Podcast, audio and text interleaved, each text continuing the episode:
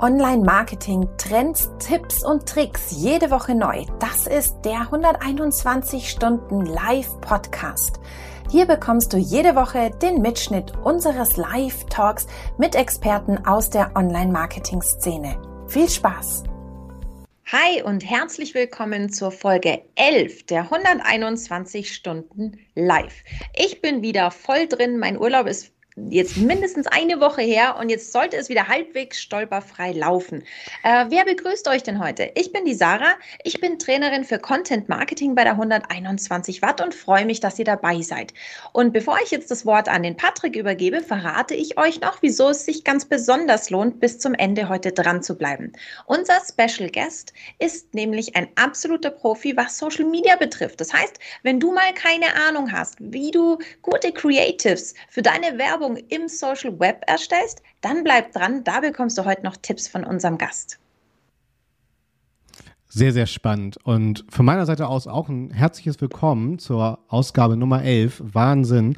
Und ja, ich bin immer noch Patrick Klingberg und bin Trainer für die 120 Watt zu den Themen Online-Marketing, Webseiten und Suchmaschinenoptimierung und freue mich auch heute wieder die Themen der Woche zu besprechen. Und vor allen Dingen, äh, wir haben wirklich einen sehr starken Social Media Fokus und das passt wirklich sehr, sehr gut, weil wenn wir uns einfach mal anschauen, wer heute unser Gast ist, freue ich mich sehr, Sie begrüßen zu dürfen. Und zwar ist es die liebe Nele und sie hat den Hashtag mitgebracht, Creating Buzz. Und das zu vollem Recht, denn sie ist eine absolute Expertin, wenn es um das Thema Pinterest, um Facebook geht. Und sie wird uns auch dazu ihre Meinung geigen und natürlich auch aufschlauen, wenn wir uns die Überschriften von den 121 Stunden anschauen werden. Und Vielleicht kennt ihr sie auch schon aus, aus Film, Funk, Fernsehen, denn auch dort hat sie schon brilliert und auf Pro7 entsprechend ihrer Frau gestanden und war bei Germany's Topmodel. Vielleicht hat sie da auch noch ein paar Insights oder hat auch sogar da etwas gelernt an Strategie, Methoden, äh, wie man da entsprechend auch weitere Reichweite generieren kann. Von daher freue ich mich sehr. Nele, schön, dass du da bist. Ja, hi ihr zwei. Schön, dass ich dabei sein darf. Jetzt bin ich ein bisschen überrascht, dass du ausgerechnet die Film- und Fernsehen-Vergangenheit rausgeholt hast. Dabei versuche ich das so hart daran zu arbeiten, dass man mich nicht mehr deshalb kennt. Da gab es neulich auch äh, eine ganz interessante Diskussion, ähm, ob ich jetzt gegoogelt werde, äh, weil ich so viel in Social Media mache, oder ob es zehn Jahre später immer noch die GNTM-Vergangenheit ist. Ja, aber das macht dich ah, ja. ja sympathisch, ne? Von daher. ich, ich, muss zugeben, es ist schon hart, äh, sich da selbst zu sehen, aber es ist auch lange her und es war lustig. du hast bestimmt ja. viel gelernt, was du jetzt bestimmt gut brauchen kannst. ja, ja, also es ist schon ganz praktisch, weil aufgeregt bei irgendwas bin ich eigentlich selten. Also schlimmer kann es ja nicht mehr werden. ähm, aber ja, ähm, es hat mir, glaube ich, aus heutiger Sicht auch sehr viel ähm, beigebracht, so ein bisschen zu reflektieren, was will man eigentlich kommunizieren und was kommt bei der Gegenseite an. Also ich weiß nicht, ob das jetzt so das Typische ist, was man meint, was man so bei als GNTM-Model lernt, aber doch. Oh, ich glaube, das für alle nicht so Insider. Sorry, für alle nicht so Insider GNTM natürlich Germany's Next Top Model. Ja, und nee, du sprichst ja eh ein großes Thema an. Wir wollen ja auch heute über Social Media sprechen. Das, was ich gerade auch feststelle, ist tatsächlich Sender-Empfänger-Prinzip und die Debattenkultur. Ne, wie sie auch auf einzelnen Kanälen stattfindet. Vielleicht können wir auch darüber heute sprechen. Aber äh, wir fangen erstmal entsprechend seicht an. Und die erste Überschrift, die uns begegnet, ist, äh, was gibt's Neues bei Instagram, Twitter und Co. Da haben sich mal so TechCrunch, Onlinemarketing.de, Google, YouTube und äh, Twitter entsprechend mal damit beschäftigt und so ein paar neue Features, hoffentlich keine Bugs äh, oder kurze Trends ins Leben gerufen. Sarah, du hast dies bestimmt auch genauer angesehen. Ja, habe ich. Und ich weiß jetzt nicht so. Ne, Bugs werden wir merken. Ich finde mal, Facebook ist so ein ganz großer Freund oder ganz großer Kandidat, was Bugs angeht. Aber Trends, hm. Und zwar, was gibt es so Neues? Twitter zum Beispiel. Twitter äh, geht so ein bisschen in die Clubhouse-Richtung, macht jetzt äh, auch so gewisse Audio-Sessions, die bald möglich sein werden. Ganz spannend finde, Twitter wird eine Premium-Version von Twitter einführen sozusagen. Es ist eine Bezahlversion. Twitter Blue heißt das Ganze dann, kostet irgendwie so knappe drei Dollar im Monat und man soll da so ein paar zusätzliche Features bekommen. Sind wir alle mal gespannt. Bis jetzt kennen wir so dieses Bezahlen für Features im Social Web ja noch nicht so. Da ist ja der User noch nicht so dran gewöhnt. Zum Thema Audio hat sich äh, Clubhouse nun endlich auch den ganzen Android-Usern erbarmt und es gibt Clubhouse jetzt auch für Android-User. Ich weiß nicht, wie es euch geht. Ähm, ich weiß noch, äh, so vor einigen Wochen, als dann irgendwie Clubhouse-Invite-Links über eBay versteigert wurden, die Nummer ist irgendwie gefühlt schon durch. Oder wie siehst du das, Nele? Hm, ich glaube, dadurch, dass sie jetzt die Android-App veröffentlichen, wird das Ganze nochmal so einen kleinen Peak bekommen. Aber ob es so der große Hype wird wie damals vor ein paar Monaten, das würde ich mal bezweifeln. Aber ich bin mir so sicher, dass alle Android-User jetzt sagen müssen, jetzt müssen wir doch nochmal gucken, über was die da gesprochen haben, die ganzen App-User. Zumindest mal reingucken, einfach weil alle neugierig sind. Ja.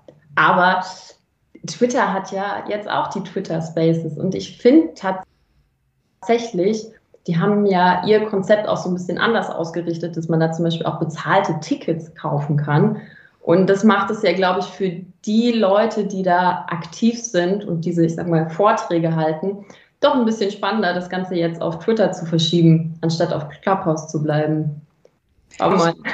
Ja, ja, absolut. Und ich finde es eigentlich ganz spannend, weil was man schon länger so ein bisschen beobachtet ist, wenn sowas wie jetzt Clubhouse aus dem Boden schießt oder auch damals TikTok, dass die anderen Netzwerke versuchen, dieses spezielle Feature irgendwie auch bei sich aufzunehmen. Wir sehen das jetzt auch bei YouTube. Das gehört nämlich auch noch äh, zu, den, zu den News, die sich so rund um die Netzwerke gerade so tun, äh, dass YouTube jetzt YouTube Shorts äh, wohl ins mhm. Leben ruft. Also man kann dann wohl am Handy so äh, maximal 60-sekündige Videos aufnehmen und direkt äh, bearbeiten und hochladen und da das äh, riecht schon sehr nach TikTok, finde ich. Und ähm, da, finde ich, geht Twitter einen guten Schritt weiter zu sagen, schön, die anderen haben was Neues, aber wie kann ich das Neue für mich nutzen und noch ein Stück weitertragen, als jetzt einfach nur zu sagen, ach, komm, das Feature bauen wir jetzt auch noch schnell ein.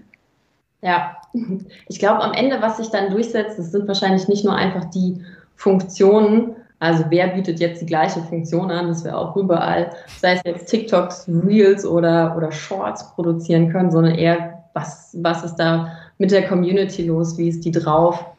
Und da ist ja zum Beispiel die, die TikTok-Community ganz anders als die Instagram-Community. Ich meine, die, die Instagram-Reels sind ja jetzt nicht so anders als, also von den Funktionen wie die TikTok-Reels und trotzdem ist die Community aber anders drauf.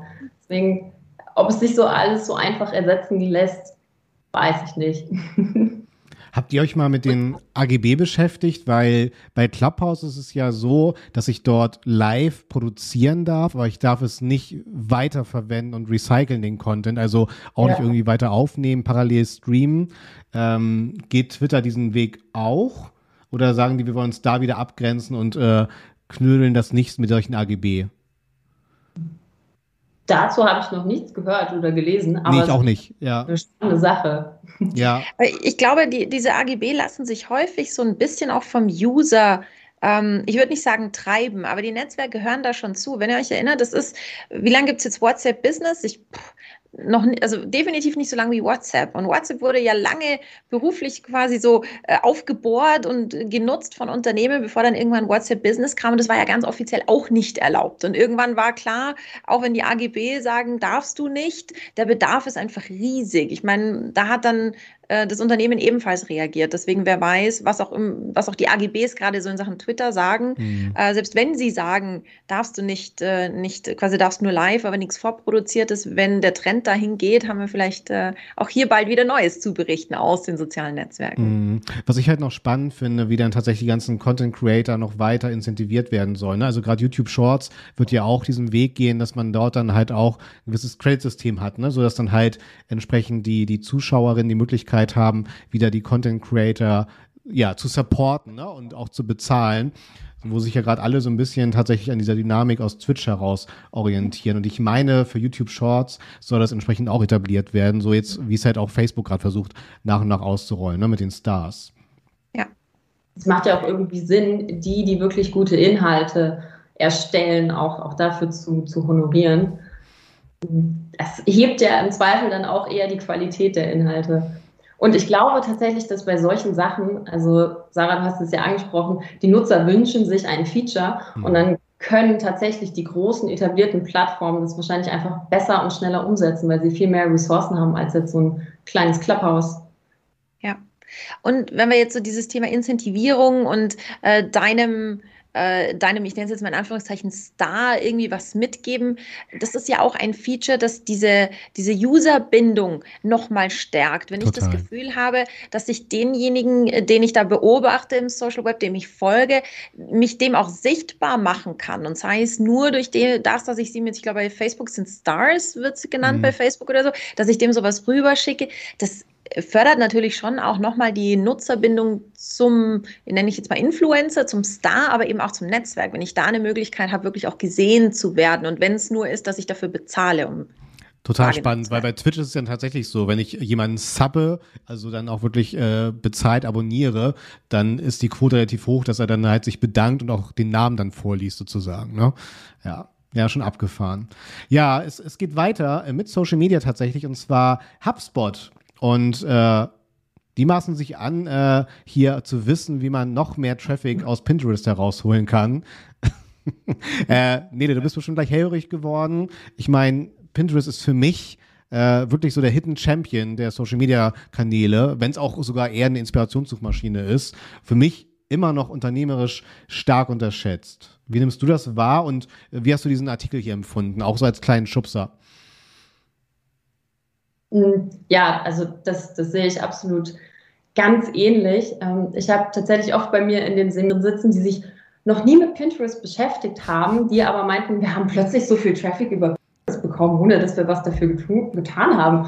Und jetzt wollen wir mal gucken, was wir da noch rausholen können. Ja. Also es ist schon irgendwie eine sehr, sehr spannende und ja, sehr, sehr unterschätzte Plattform, was eigentlich total schade ist, weil es ist auch so eine, ich finde, schöne und positive Plattform. Dort gibt es nicht diese ellenlangen negativen äh, Kommentar, Schlagabtausch, mm. sondern es ist einfach, es hat einen ganz anderen Fokus als viele dieser anderen Plattformen. Deshalb finde ich das sehr angenehm und spannend. Und ja, der Artikel, so bekommst du mehr Traffic von Facebook, ja, von Facebook, von Pinterest, ähm, hat auf jeden Fall ein paar sehr gute gute Tipps. Also da waren so die Basics drin, dass man die Keywords nutzt, dass man regelmäßig pinnt und so weiter.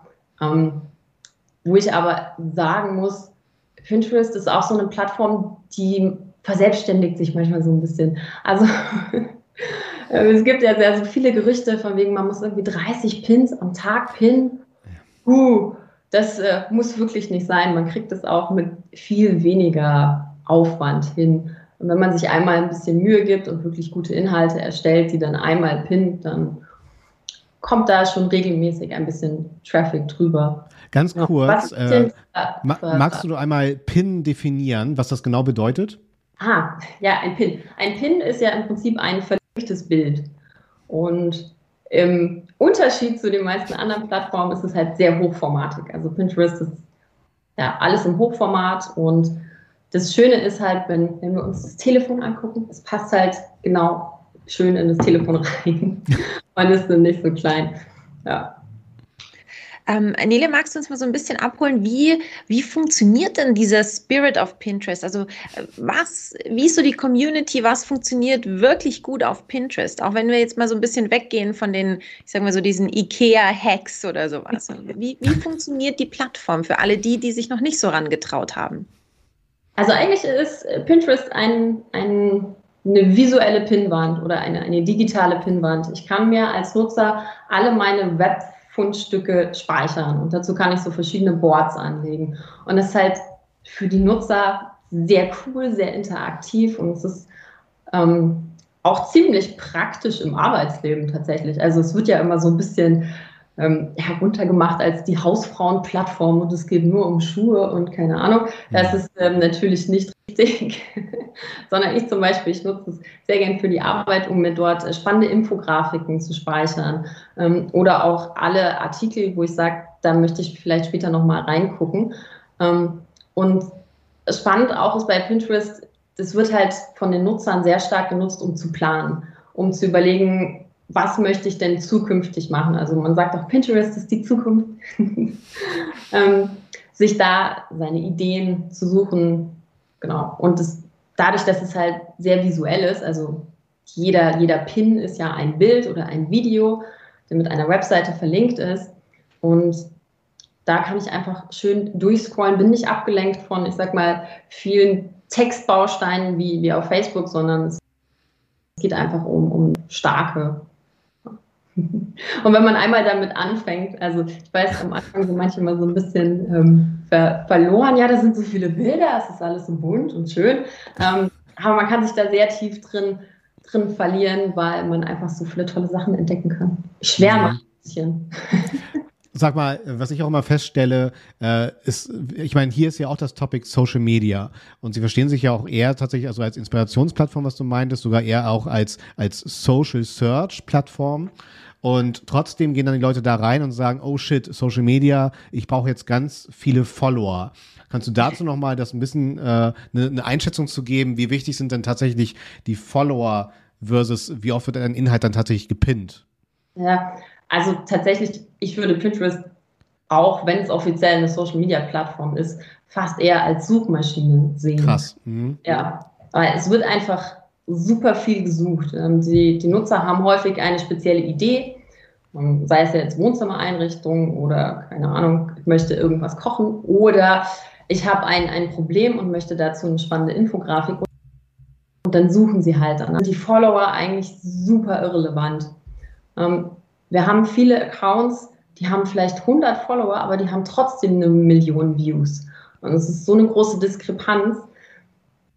Ja, die Follower sind dann nicht so wichtig. Vor ja. allen Dingen, selbst wenn jemand kein Follower ist, sobald er sich ja mal einen Pin von mir merkt, bin ich ja trotzdem mit dem verknüpft und dann sieht er auch weitere Inhalte von mir. Vielleicht schaffen sie die Follower ja auch irgendwo mal ab. Hm. Vielleicht ist das dann gleich schon nächste Woche in den Trends im Social Web. Eine letzte Frage hätte ich noch zu Pinterest. Was sagst du denn all jenen, die sagen, naja, aber ich habe ja überhaupt gar keine Bilder? Ja, man kann tatsächlich ja auch Textinhalte sehr schön visuell und Grafik, grafisch darstellen. Und es gibt mittlerweile so coole Tools, die ich glaube, jeder einfach benutzen kann und, um damit irgendwie schöne Infografiken zu erstellen. Das heißt, man braucht jetzt nicht so diesen krass visuell starken Content im Sinne von, ich brauche eine große Produktion und lass jetzt neue Fotos produzieren. Hast du noch so einen Tool-Tipp? Alle sind immer so heiß auf Tools. Ja, Tools. Ähm, wenn es jetzt wirklich, wirklich informative Grafiken sein soll, dann äh, Pictochart. Da kann man ganze Excel-Tabellen hochladen und Pictochart zieht einem daraus super coole Infografiken. Genau. Ähm, ähnlich ist auch Canva.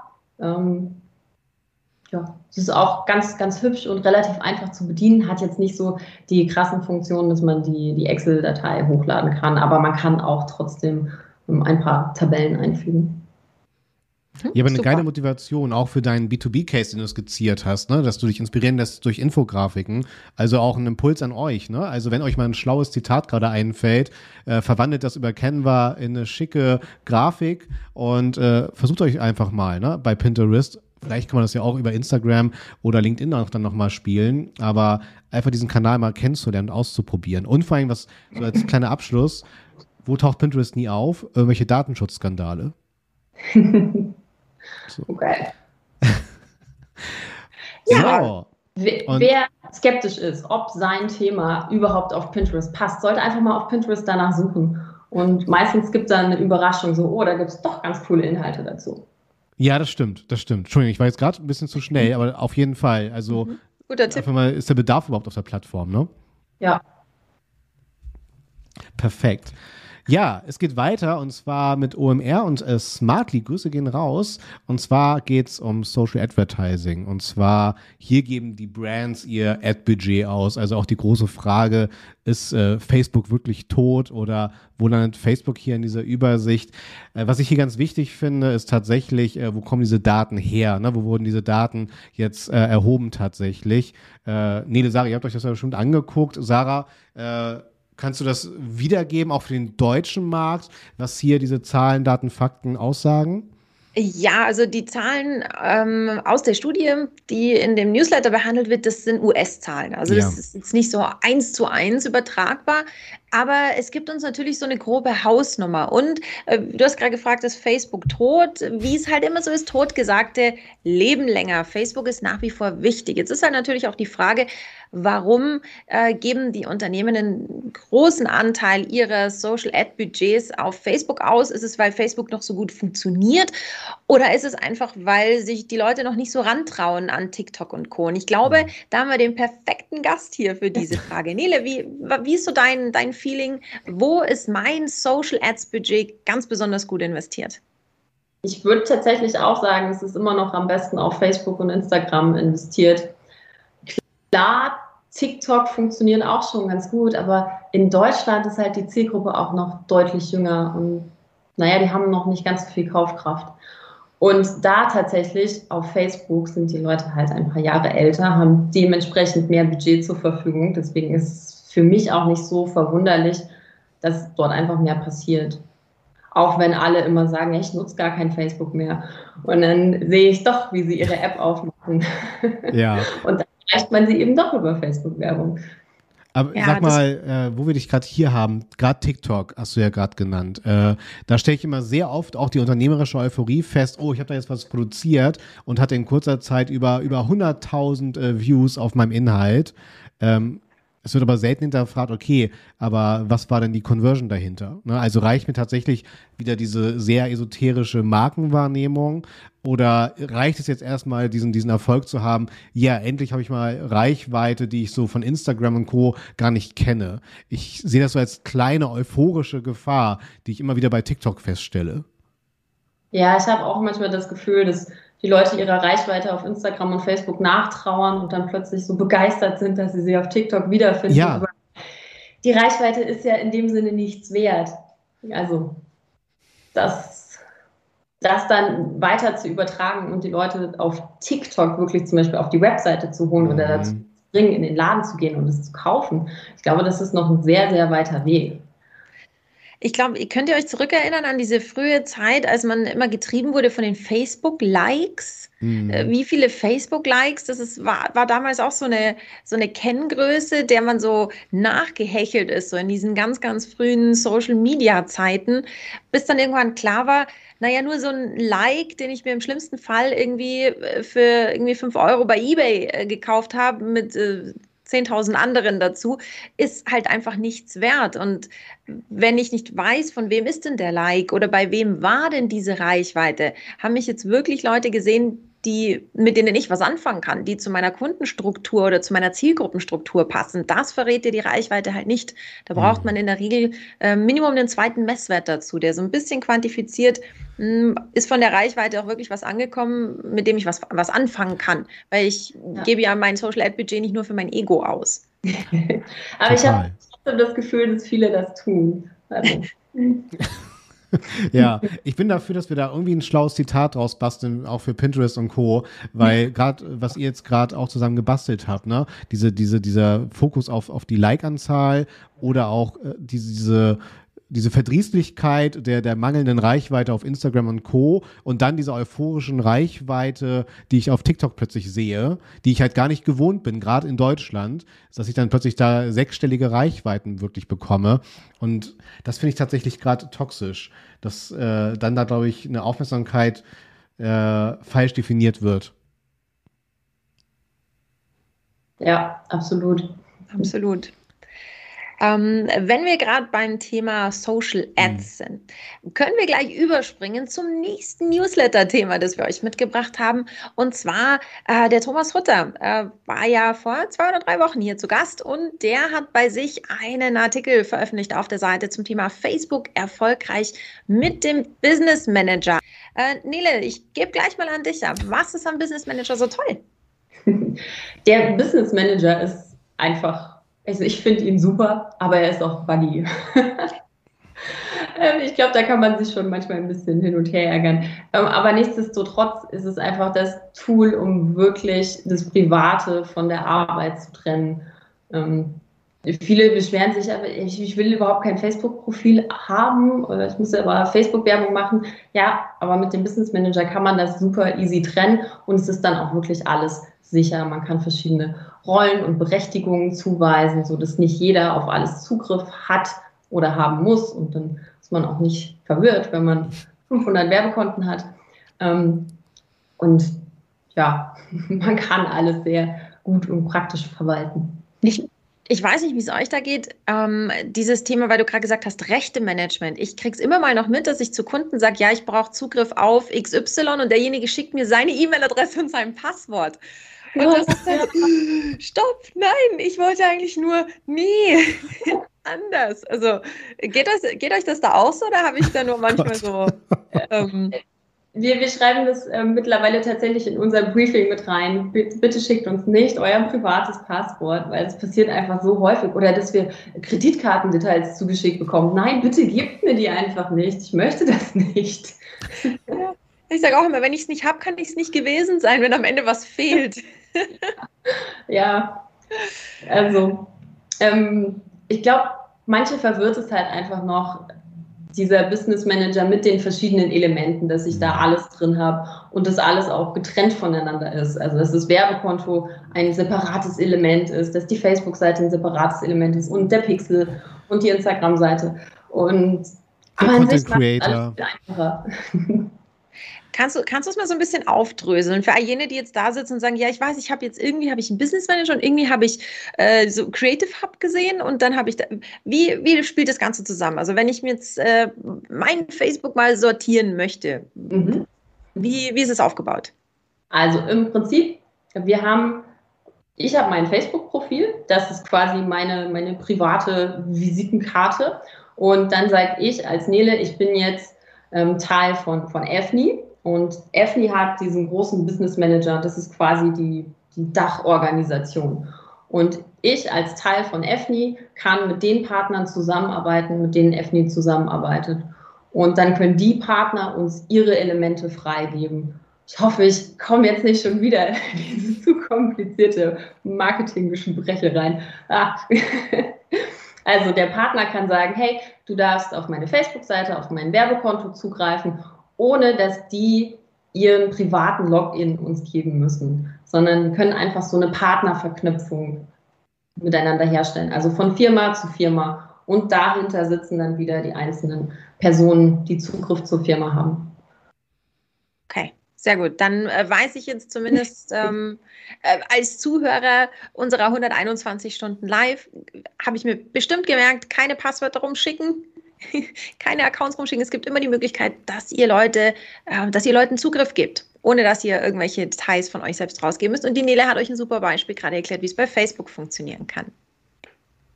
Ich bin auch noch ein großer Freund davon, dass Facebook auf jeden Fall nochmal hinterher ist, tatsächlich alles nochmal mehr in eine Oberfläche zu kippen. Ne? Auch mit dem Creative Hub zum Beispiel das sind alles noch, finde ich, sehr unterschiedliche Oberflächen, auch, auch von der, von der Menüstruktur. So, ne? Ja, absolut. Es gibt ja bei Facebook, ich weiß nicht, fünf verschiedene Wege, wie ich einen Beitrag erstellen kann. Vielleicht sogar noch mehr. Ich habe immer so das Gefühl, Facebook steckt in so einer niemals endenden Relaunch-Schleife. So, das ist so, bei dem einen gab es jetzt schon einen Relaunch und dann äh, musst du, auf einmal ist alles wieder anders. Dann gehst du zurück zur alten Oberfläche. Ah, jetzt kenne ich mich wieder aus und dann kommt, wird ein neues Element gelauncht und das sieht dann wieder ganz anders aus. Also es ist so ähm, durchaus verständlich, dass es manchmal verwirrend ist, finde ich. Total, total. Und umso spannender, wo dann LinkedIn sich was abguckt. ja, wir, wir machen weiter und zwar äh, mit dem Thema Content Marketing des äh, entsprechenden Instituts auch dahinter. Und zwar so visualisierst du deinen Content. Ja, Sarah, wie visualisierst du denn deinen Content? Naja, da gehen wir jetzt eigentlich genau in diese Richtung, die die Nele vorher angesprochen hat. Ähm, wir haben im Content Marketing ja manchmal so einen Glückstreffer und haben irgendwie Zugriff auf richtig tolle Daten, auf irgendwie interne Studien, wo wir sagen, hey, das bringt meiner Zielgruppe auch wirklich was.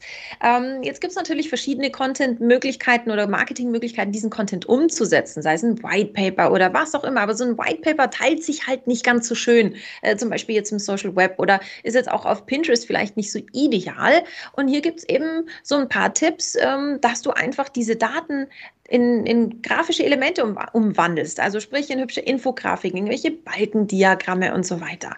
Ähm, und da würde ich gerne gleich mal an dich abgeben, Nele. Äh, wie ist denn so, wenn du jetzt für Pinterest äh, diese, diese Bilder gestaltest, also eine Infografik gestalten würdest für Pinterest? Wenn ich zu dir komme und sage, guck mal, das ist meine Studie, die ist für meine Zielgruppe interessant, da habe ich so ein paar Personas in meinem Portfolio, die springen da voll drauf an. Wie gehst du vor, dass du das optisch schön um, umsetzt? Also zum optisch schönen Umsetzen. Ähm, meistens gehe ich tatsächlich erstmal auf Pinterest und gucke mir an, wie sehen denn andere Infografiken zu dem Thema aus. Also wir haben dieses visuell schön aufbereitet und lass mich da ein bisschen inspirieren. Ähm, weil bei der Infografik geht es ja auch darum, dass es irgendwie übersichtlich ist und man sofort erkennt, worum geht es eigentlich. Deshalb hole ich mir meistens da erstmal ein bisschen Inspiration.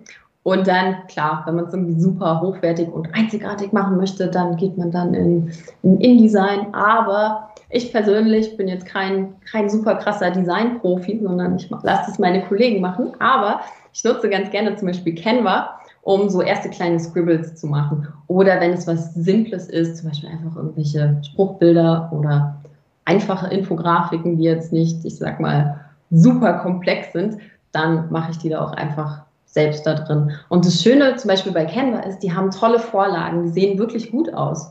Und dann kann man sich damit auch seine äh, Vorlagen so ein bisschen individualisieren. Und zum Beispiel dann zieht man einfach nur noch seine Bilder rein, verändert den Text und dann hat man seine Pinterest-Pins. Das geht super schnell. Und was ja. ich bei Canva ganz, ganz toll finde, ist, ähm, für alle, die es schon nutzen, das ist so ein bisschen versteckt. Ich weiß gar nicht wieso, weil es eigentlich mega gut ist. Äh, man kann nämlich einfach die Größe der Vorlage sozusagen verändern. Sprich, ja. du kannst einfach aus einem, aus einem hochformatigen Bild äh, stellst du dir das um auf Querformat und äh, Canva automatisch ordnet dann die Elemente schon so an, dass es halbwegs hübsch aussieht. Also man muss manchmal noch so ein bisschen glatt ziehen, aber gerade dieses Thema, boah, ich brauche es in 17 verschiedenen Formaten, wie mache ich das denn, das jedes Mal neu zu bauen? Da hast du mit Canva ein super cooles Tool und ich finde so ein bisschen versteckt die Funktion, die findet sich oben links irgendwo in so einem Dropdown ist das drin. Ach, das ist ja geil. Ist das in der kostenlosen oder in der, in der kostenpflichtigen Variante? Ah, da fragst du mich jetzt was. Äh, pflichtigen Variante. Aber das macht trotzdem nichts, weil man kann nämlich mit so einem kleinen Trick, öffnet man einfach ähm, das neue Format, das man haben will, und dann kopiert man einfach die Elemente rüber und dann muss man es einmal nur noch ein bisschen hochziehen. Das geht auch in der kostenlosen Version. Das sind zwei, drei Klicke mehr.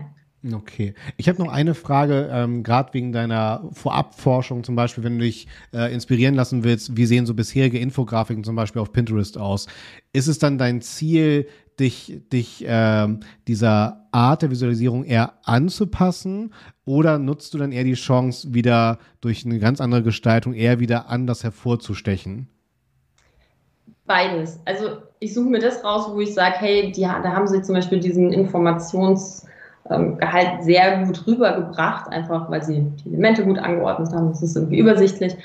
Aber zum Beispiel versuche ich, ähm, wenn ich zum Beispiel auf Pinterest zu diesem Suchbegriff dann auch gefunden werden möchte, dass meine Farben so ein bisschen herausstechen zu dem, was bisher so gefunden wird. Dass man da so, so dran hängen bleibt als kleiner Eyecatcher. Und aber trotzdem nicht so, dass es sich mit den Sachen beißt.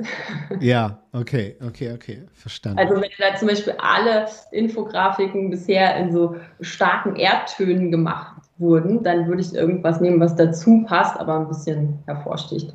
Aber jetzt kein grelles Orange. Ja, klar, absolut. Okay. Ja, wir gehen weiter und zwar, äh, wir gehen rüber zum Content Manager. Grüße gehen raus. Und zwar, so gestaltest du virtuelle Events, die einen Mehrwert bieten. Da sind wir genau richtig. äh, Ihr habt euch ja den Artikel bestimmt auch durch, durchgelesen. Ich habe jetzt mal ein bisschen zurück. Äh, ich bin ja auch viel am Stream und an Live-Formaten machen. Äh, was, was habt ihr euch denn dafür rausgezogen? Was habt ihr schon für Erfahrungswerte gemacht? Weil ihr, ihr wart ja bestimmt sowohl schon äh, Protagonistinnen als auch Teilnehmerinnen bei solchen Formaten. Also ich fand den, den wichtigsten Punkt aus, in meinen Augen, den Sie genannt haben, war wirklich, dass man interaktiv mit den Zuschauern umgehen sollte oder muss. Und das ist auch irgendwie das, was ich immer so festgestellt habe, weil ja, man sitzt auf der einen Seite in, in seinem Kämmerchen und hat irgendwie nicht so richtig den Kontakt zu den Zuschauern. oder zu den Zuhörern und dann muss man irgendwas aktiv machen, um die eher mit, mitzunehmen. Absolut. Also ich kann es total unterstreichen. Ähm, ich würde es jetzt vielleicht nicht unbedingt ein Event nennen, aber wenn du so ein äh, Seminar machst, zwei Tage, den ganzen Tag von morgens bis abends sitzen die Teilnehmer da an ihrem Schreibtisch vor der Webcam. Ähm, da ist schon so, also es dann damals hieß Überraschung, ähm, Präsenzseminare finden jetzt vorerst mal nicht mehr statt. Wir machen jetzt alles online, wir machen jetzt alles digital. Da ging auch so ein äh, mittelschweres Stöhnen durch die Riege der, der 121 Watt Trainer, weil ich gesagt habe, kriegen wir diesen Input, den wir da abliefern, tatsächlich so in ein digitales Format rüber gerettet, dass die Teilnehmer auch wirklich noch Spaß haben. Also das äh, war ja eine riesen Herausforderung und da wird man relativ schnell, finde ich, sehr, sehr kreativ, dass man die Leute mit einbindet, obwohl man nicht zusammensitzt, obwohl man nicht von seinem Stuhl aufstehen kann und irgendwas an ein Whiteboard schreiben kann. Man findet da relativ schnell digitale Alternativen dazu, aber es ist so ein bisschen eine neue Art zu denken geworden. Absolut. Also das größte Ding ist halt einfach schon mal so, dass äh, die Reife des, des Setups Hardware-seitig, Software-seitig, ganz klar, dann aber auch die, die Soft Skills auch für die Teilnehmerinnen ne, bezüglich der, der Pausenkultur. Ich, ich muss ja jetzt immer noch ein bisschen multitasken und bin Regisseur als Produzent, als auch dann äh, Showgastgeber äh, bei meinen Formaten. Äh, da würde ich auch gerne lernen, loszulassen und äh, auch einfach nur quatschen zu können. Das wäre fantastisch. Ich glaube, der Weg geht ganz klar hin, dass man wirklich in der Lage ist, und das sieht man ja auch bei anderen Formaten, wie bei Twitch zum Beispiel, dass man einfach in der Lage ist, tatsächlich ne, den, die Teilnehmerin bestmöglich einzubinden. Das ist eh das Geheimnis. Aber ich wäre auch ein großer Freund davon, dass es noch mehr da so hingeht. Und äh, das hat ja auch ähm, eine Facebook-Konferenz sehr gut vorgemacht, die wirklich versucht haben, TV-Format daraus zu machen. Also wirklich ein Studio einzurichten, wo man noch viel Platz hat, wo du Kamerawechsel hast, also auch Perspektivwechsel, sodass du nochmal auch für die Konsumentinnen da draußen eine ganz andere, ganz anderen Konsum anbieten kannst. Und dann halt je mehr Interaktivität, Umfragen und die auch wirklich geil visuell live dargestellt werden können. Und das ist ja auch gekommen, um zu bleiben. Ne? Also worauf richtig, worauf ich richtig Lust habe, also meldet euch bei mir, äh, ist die Planung generell von hybriden Events. Weil das wird auf jeden Fall ein Format der Zukunft sein, dass man in der Lage sein muss, in Präsenz als auch remote vor Ort, als auch Teilnehmerinnen, die vor Ort sind oder auch remote teilnehmen, komplett abzuholen und gleichermaßen zu begeistern, aber auch einzubinden, so dass auch wieder alle Parteien sich gegenseitig untereinander wie auch immer konsumieren können. Ich, das ist die Zukunft. So. Und die muss jetzt gestaltet werden. Das kreativ, aber auch technisch natürlich. So, jetzt habe ich mich schon wieder reingesteigert, aber das ist ein geiles Thema, finde ich. Ich finde, man hat auch im Verlauf der Zeit gemerkt, wie so jeder, der irgendwie einen Vortrag gehalten hat, plötzlich immer mehr Technik hatte. Ja, absolut. Absolut. Total, total. Also das ist, das ist wirklich so ein, Patrick und ich sprechen ganz, ganz oft im Vorfeld der 121 äh, Stunden live. Patrick ist ja da doch noch ein Stückchen weiter, was so das, die, die virtuellen Spielsachen angeht, als ich. Und so, welche Kamera hast du? Warte, ich schreibe es mir auf. Welches Mikrofon hast du? Warte, ich schreibe es ja. mir auf. Also da äh, ist ganz, ganz häufig ist das Thema auch unter den, unter den Referenten, wenn man so spricht, die ja alle dieses digitale Thema haben. Wie machst du es denn? Wie ist deine Pausen, wie sind deine Pausen eingeteilt? Mhm. Ähm, wie läuft bei dir die, die Struktur des Seminars? Seminars ab? Wann schickst du die Leute in Gruppenarbeiten und wie sehen die aus? Und also da ähm, hat man, finde ich, im letzten Jahr nicht nur jetzt als äh, Referenz, sondern ganz grundsätzlich die ganze Arbeitswelt hat im digitalen Bereich Irrsinnsfortschritte gemacht im letzten Jahr. Ja, das ja, absolut. Bereich, da war das aber auch relativ einfach. Ja. Es ist halt immer nur die Frage, ne, also wie affin ist man natürlich und es ist halt wirklich ein Endlosprojekt, ne? Sarah, was du ja auch sagst, äh, dann habe ich selber ein neues Mikrofon, dann ist das wieder zu schwer für den Mikrofonarm, dann brauchst du wieder einen neuen Mikrofonarm, dann stellst du generell dieses, dieses äh, doch sehr äh, eindrucksstarke Mikrofon-Setup hier in Frage. ähm, also von daher, das ist echt ein Endlosprojekt. Das ist macht, bringt natürlich auch unglaublich viel Spaß, Äh, und ich bin auch sehr gespannt, wie sich das weiterentwickeln wird. Aber du hast halt auch eine ganz klare Chance mit, mit deinem Setup oder auch wie du damit umgehst, natürlich auch wieder als, als Referentin hervorzustechen dann halt. Ne? Und das ist natürlich auch wieder eine geile Chance dann halt. Ne? Wobei ich auch ganz klar feststelle, muss ich sagen, gerade wenn man sich so Interviews oder dann äh, Leute anschaut, die live dazugeschaltet werden, man muss schon feststellen, je liquider und erfolgreicher die sind, desto schlechter ist das Setup, muss man sagen. Und dann sprechen die Leute irgendwie über die Zoom-App in ihr Smartphone rein. Ist, ist es einfach super geil, diese Dynamik, ne? Der unterschiedlichsten Formen und Farben in diesem Segment. Absolut. Ja, und somit kommen wir auch zum Finale und äh, wie es halt auch immer äh, so dieses Format äh, mit sich bringt, sind wir auch schon wieder über die Zeit, aber da sind wir auch stolz drauf natürlich und wir wollen uns auch den Deep Dive mit dir, Nele, nicht entgehen lassen. Und zwar haben wir folgende Frage für dich mitgebracht und zwar, welche Tipps würdest du uns vor allen Dingen für das Erstellen von kreativen Werbemitteln im Social Web mitgeben wollen? Ja, ähm, ich glaube, am liebsten würde ich sagen, es kommt drauf an, aber ich finde es ganz schrecklich, wenn ich das sage. das ist, glaube ich, so immer die Standardantwort von, von jedem Marketer oder Marketerin. Es kommt drauf an. Ähm, ja, aber wenn es jetzt darum geht, wirklich kreative Werbemittel zu erstellen, dann ist es natürlich im ersten Schritt abhängig davon, in welcher, welcher Phase des Advertisings bin ich denn überhaupt? Also geht es darum, Nutzer erstmal das erste Mal anzusprechen? Ähm, Geht es da eher ums Branding oder dann um die Leute irgendwie für ein spezielles Produkt zu begeistern? Deswegen, es kommt doch irgendwie drauf an. Aber wenn wir jetzt mal abhängig oder unabhängig davon von diesen ganzen Basics, so das passende Format, ähm, die passen, für die passende Platzierung, dann würde ich sagen, es sollte auf jeden Fall originell sein und emotional und authentisch. Aber die Frage ist natürlich, wie sieht es dann in der praktischen Umsetzung aus? Weil das ist schön gesagt, aber wie macht man das? Ähm, ich persönlich finde, das, das kann man schon mit, mit Kleinigkeiten erreichen. Also zum Beispiel diese Persönlichkeit und Emotionalität kriegt man schon sehr schön hin, indem man ein bisschen auf die Sprache achtet. Und zum Beispiel anstatt das das äh, Superprodukt für Sie schreibt, sondern sagt, wir haben uns bei diesem Produkt dabei gedacht, wie es dir hilft. Ähm, also, dass man, dass man hier mit diesen Du- und Ich-Botschaften spielt. Ähm, das ist schon mal in, in meinen Augen so der erste Einstieg. Und dann, wenn wir uns jetzt ein bisschen weiter darin reindenken, dann geht es natürlich darum, Geschichten zu erzählen, Emotionen zu wecken. Also je mehr ich den mitgebe in dieser kleinen Anzeige, ähm, desto stärker bleibt es vielleicht auch im Gedächtnis. Ähm, das auf der einen Seite. auf der anderen Seite, ähm, wenn wir dann ein bisschen weiter zum Funnel runtergehen, also klar, am Anfang muss ich erstmal ein bisschen Aufmerksamkeit erreichen und die Nutzer irgendwie durch Emotionen ähm, mit meiner Marke vertraut und bekannt machen.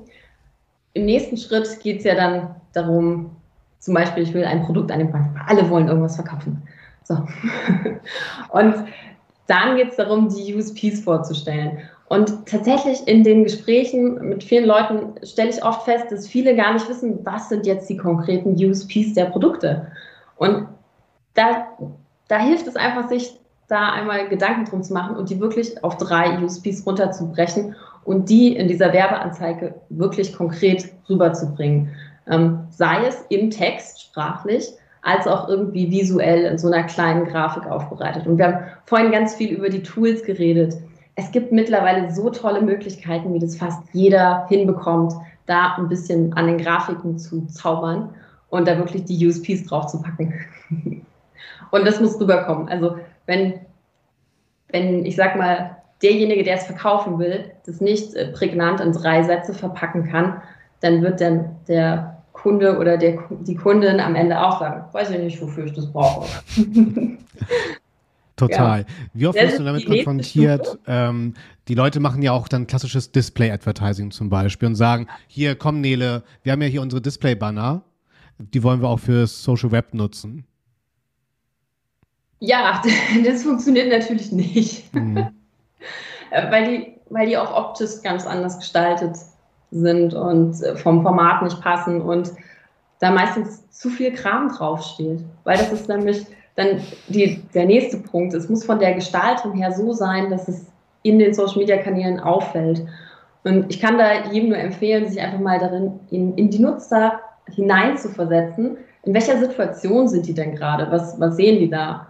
Ähm, und ja, da hilft es auf jeden Fall, irgendwie optisch auch ein bisschen herauszusprechen.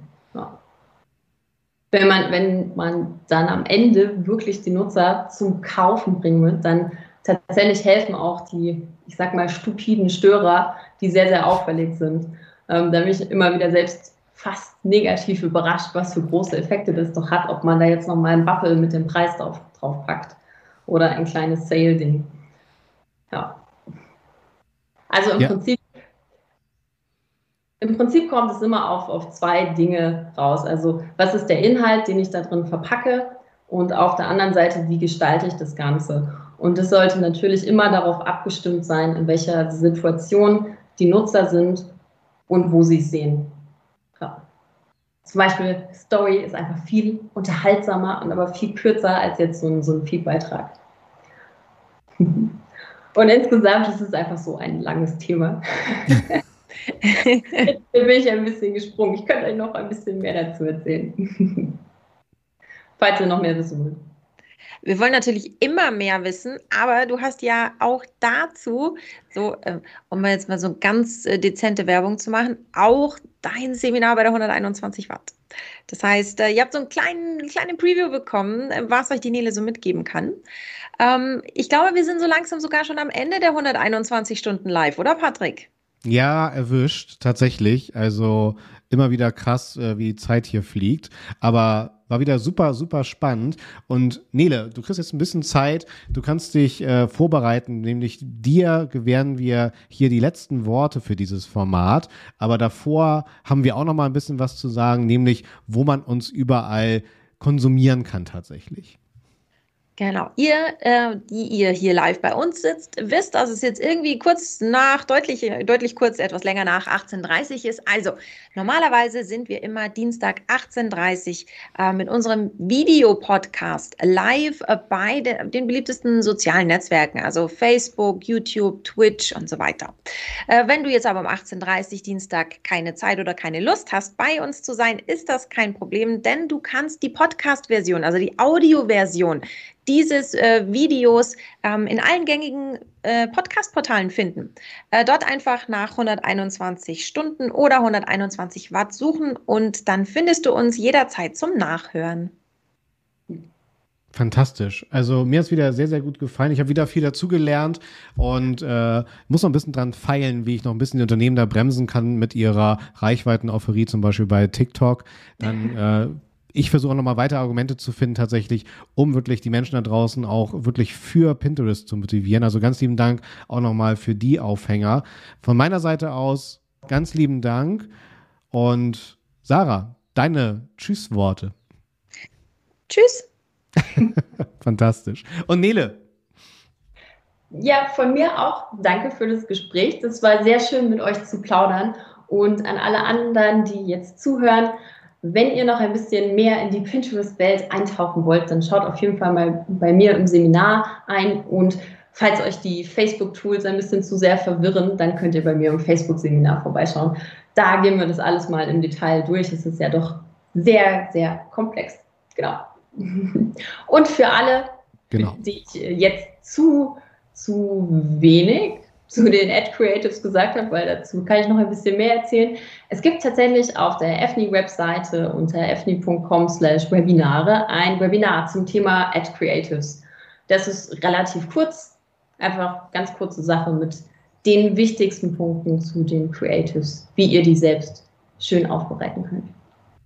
Fantastisch. Schaut da rein, schaut hier rein. Ganz lieben Dank. Auf Wiederstream. Ciao. Tschüss.